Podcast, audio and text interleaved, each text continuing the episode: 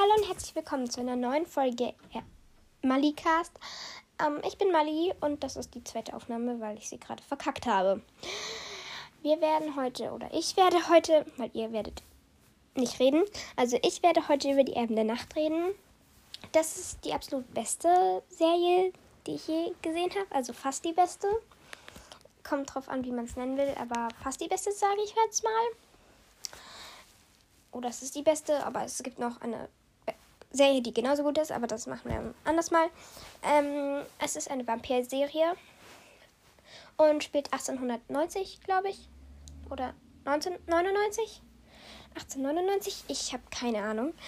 Ähm, ja, in dieser Vampir-Serie geht es um Vampire, aber es ist ein bisschen anders als normal.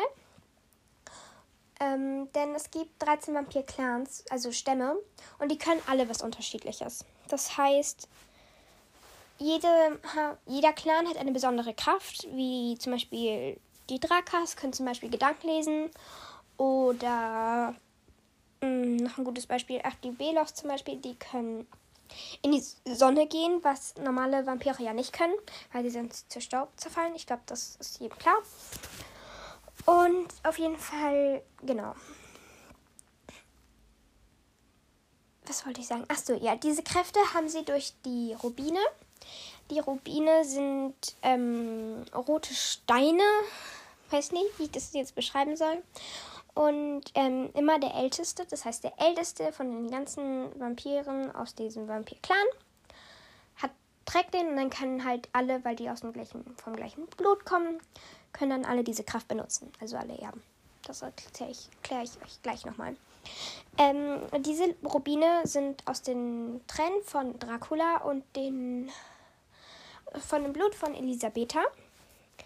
Und Dracula hat ähm, allen Rubinen, allen Clans, einen Rubin geschenkt, nachdem sie ihn besiegt haben während einer Schlacht. Das heißt, Dracula ist der Böse. Und bevor ich es vergesse, Spoilerwarnung. An alle, die Staffel 1 und Staffel 2 nicht gesehen haben, ich werde versuchen, nicht zu viel zu spoilern. Ich werde es aber trotzdem tun, deswegen alle, die halt die beiden Staffeln noch nicht gesehen haben oder immerhin die zweite noch nicht, es aber unbedingt noch tun wollen, ausmachen und irgendeinen anderen guten Podcast hören. Zum Beispiel Mia und Pia, das sind zwar, das sind nochmal zwei Freundinnen von mir, die jetzt auch einen Podcast haben. Da sind nur zwei Mini-Podcasts über Flamingo und, und Faultiere. Oder nicht, ich glaube nicht mehr über Flamingos, aber halt über sich und über Faultiere drin. Kleine Werbung.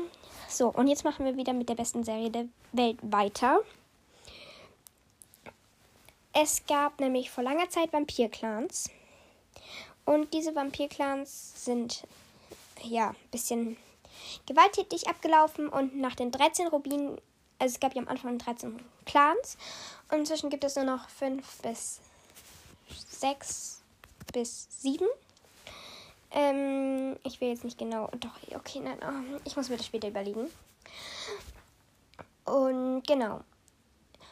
Und zwar die, die am Anfang überlebt haben, wo man denkt, die haben es überlebt, das sind die Drakas aus Norwegen, die können Gedanken lesen.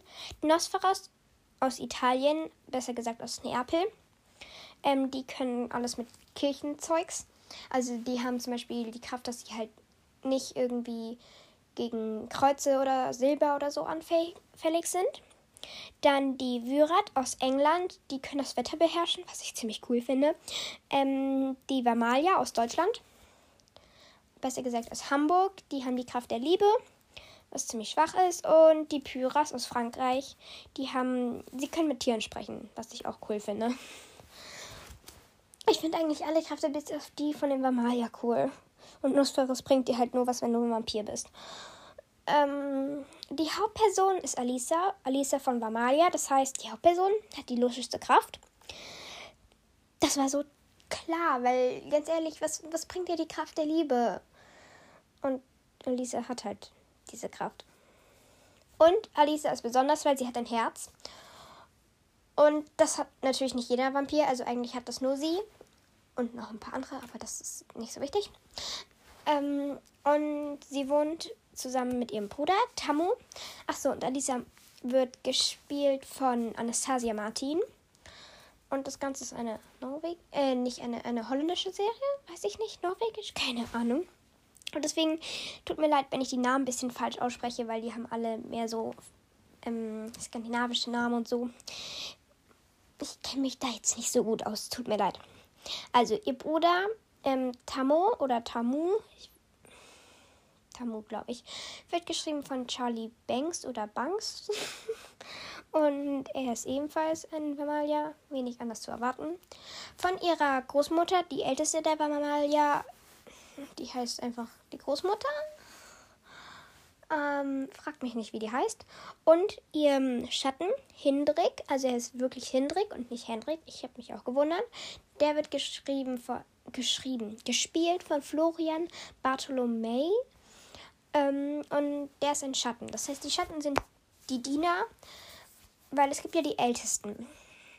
Und die Ältesten haben Erben. Das sind blutgeborene Vampire. Das heißt, die haben ihre Eltern sind auch Vampire. Und dann haben sie auch die Kräfte. Aber Schatten werden, sind Vampire, die zweimal gebissen wurden. Und das ist dann eben, sie haben die Kräfte nicht und sie sind da, um den Erben und den Ältesten zu dienen. Und das ist halt, ja, unfair und rassistisch, aber was soll man machen? Dann die zweite Hauptperson und eine meiner Lieblingsfiguren ähm, ist Leo. Im Deutschen Leo und im Englischen heißt er Lars, was auch besser zu seinem Stamm oder seiner Herkunft passt, weil Leo ist ein Drakas. Ich nenne Leo, ich weiß, es gibt manche, also ich höre ja auch einen anderen Podcast, der mal Blood Princess erzählt. Ich habe das nicht mit dir abgesprochen, dass ich hier Werbung für sie mache, aber hier, falls du das hörst, Werbung. Ähm, ähm, der wird gespielt von Ulrich William Grassley oder Grassley? Nein, Grassley wahrscheinlich. Und er ist eben ein Drakas und die Drakas kommen aus Norwegen. Deswegen würde Lars eigentlich auch ziemlich gut passen. Aber ich habe mich an Leo gewohnt, gewöhnt. Deswegen nenne ich ihn Leo. Ähm, genau. Auch von Leo, von den Drakas, gibt es mehrere ähm, Erben, weil sie in den Kriegen ziemlich brutal waren und deswegen auch relativ viele überlebt haben. Und dadurch haben sie natürlich auch mehr Nachfahren. Und zwar hat er zwei Cousinen. Und zwar Inga. Das ist die nettere von den beiden. Sie wird gespielt von Ines Häuser oder so. Äh, Aceron. Keine Ahnung. Und seine Schwester und ihre Schwester Fanny, von der ich leider nicht die Schauspielerin rausgefunden habe. Also ich habe wirklich eine ganze Liste mit den Schauspielern, aber ja. Und genau. Das sind die Drakas. Und die meine eine meiner Lieblingsfiguren ist noch Ivy. Das ist die dritte Hauptperson. Sie wird sie ist eine Likaner und die Likaner kommen aus Irland. Ähm, ja. Sie wird gespielt von Aisling Sharkey. Und ich finde Isling Sharkey eine sehr hübsche Person. Und ja, die anderen Personen sage ich jetzt, ich erkläre erstmal ein bisschen die Geschichte und dann wird das mit den anderen Personen noch kommen. Und zwar, die ganze Serie fängt damit an, dass wir bei Alisa in Hamburg bei ihr zu Hause sind.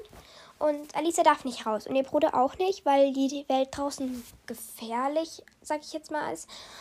Und deswegen dürfen sie nicht raus. Aber Alisa will unbedingt raus, weil sie anders ist. Und dann macht sie es heimlich. Was halt dumm ist. Aber sie macht es trotzdem und dann wird sie entdeckt. Aber davor trifft sie noch Nico oder Niku. Er heißt wirklich Niku. Ähm, das ist ein Menschenjunge. Und ich mag ihn nicht. Ja, genau. Niku halt. Er wird geschrieben. Äh, wieso sage ich immer geschrieben? Er wird gespielt von Lance, Lance West. Ähm, ja. Das ist halt Nico. Nico.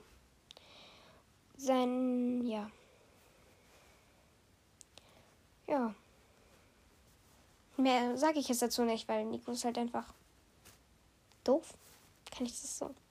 Tut mir leid an alle Nico-Möger da draußen auf der Welt. Nico ist doof. Ähm, ja. Auf jeden Fall, genau. Und Nikos Mutter ist, heißt Calvina und wird gespielt von Christina Chong oder Hong, weiß ich nicht. Und sie ist eine Rotmaske. Und die Rotmasken sind Vampirjäger. Und das sind ziemlich viele und die sind ziemlich gefährlich.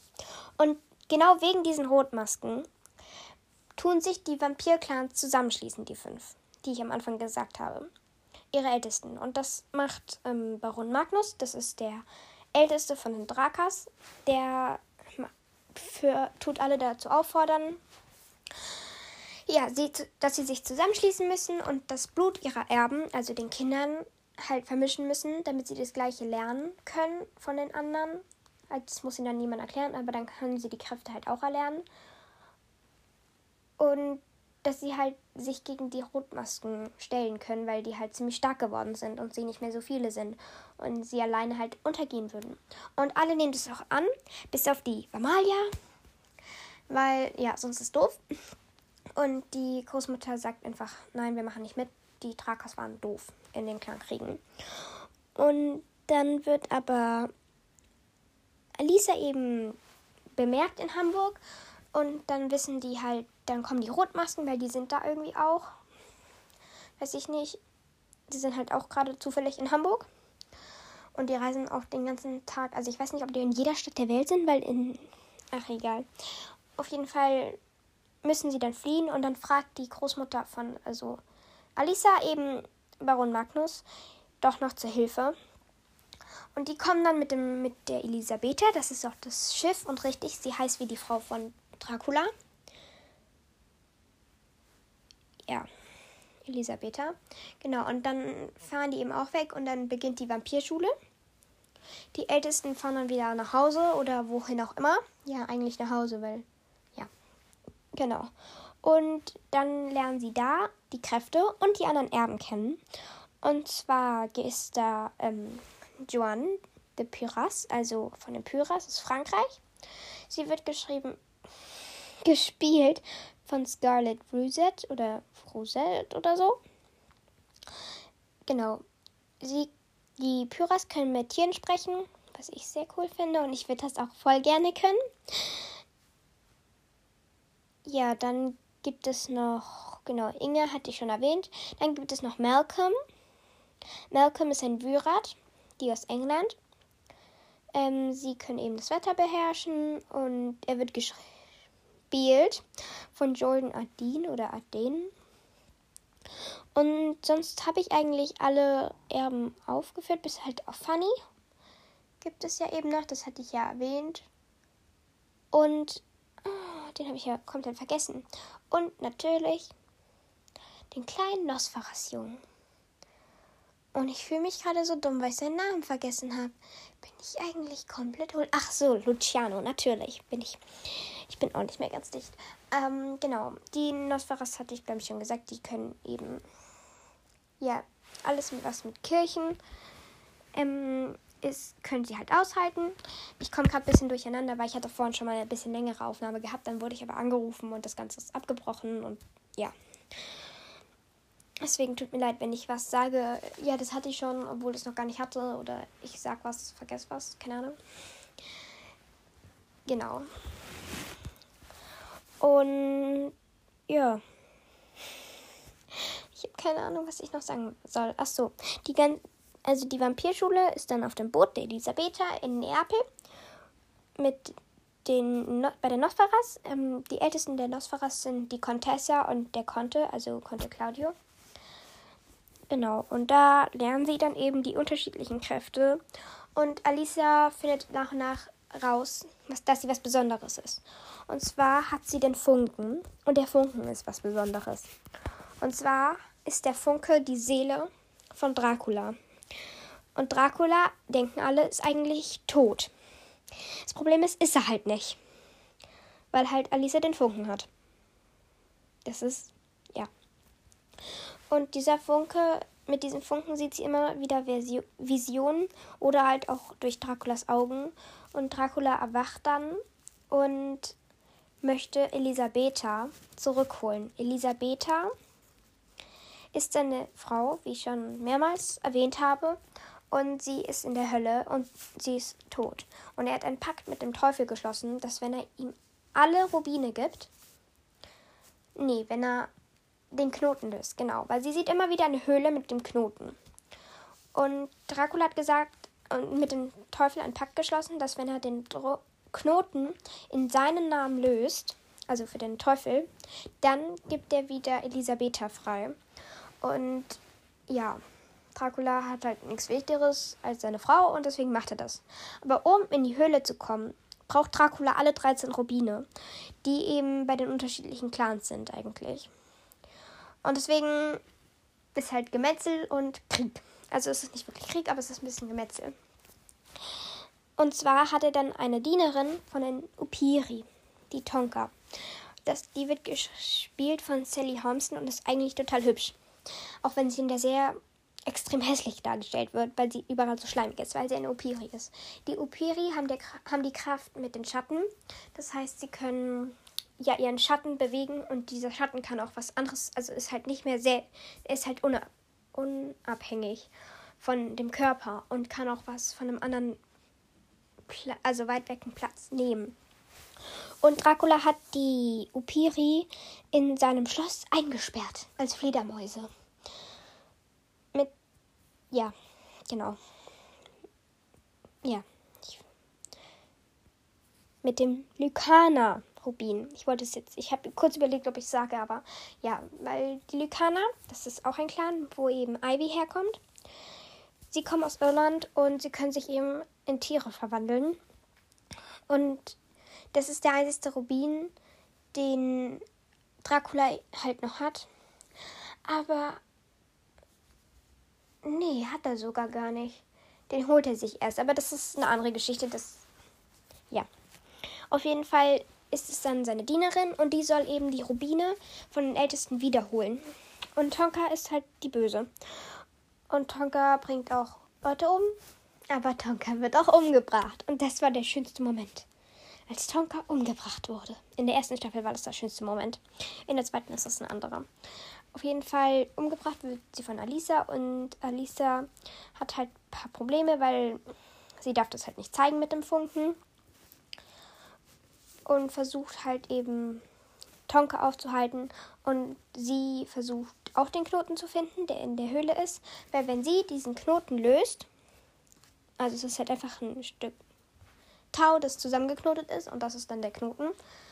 Ähm, ja, genau. Und sie versucht, wenn sie ihn löst, dann ist halt alles gut und dann ist die Welt halt wieder hell, weil wenn Dracula den Knoten löst, dann werden alle Menschen zu Schatten. Und das ist halt eigentlich was total Schlimmes und halt alle Schatten von Dracula.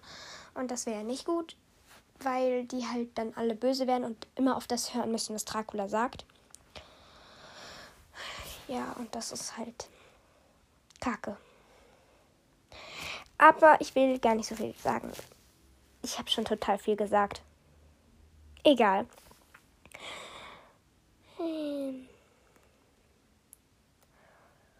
Ja, also das ist so der Inhalt der ersten Staffel und das zieht sich dann auch über die zweite Staffel hinweg, wo es dann einfach immer weitergeht. Es geht immer um diesen Knoten und am Ende der zweiten Staffel ist halt egal. Und genau, darum geht es eigentlich in der ganzen Serie, um den, darum, dass Alicia den Knoten findet und löst und dass Dracula die Rubine haben möchte, damit er Elisabetha befreien kann. Und dann kommen dann noch ein paar Komplikationen wie Van Helsing oder ja.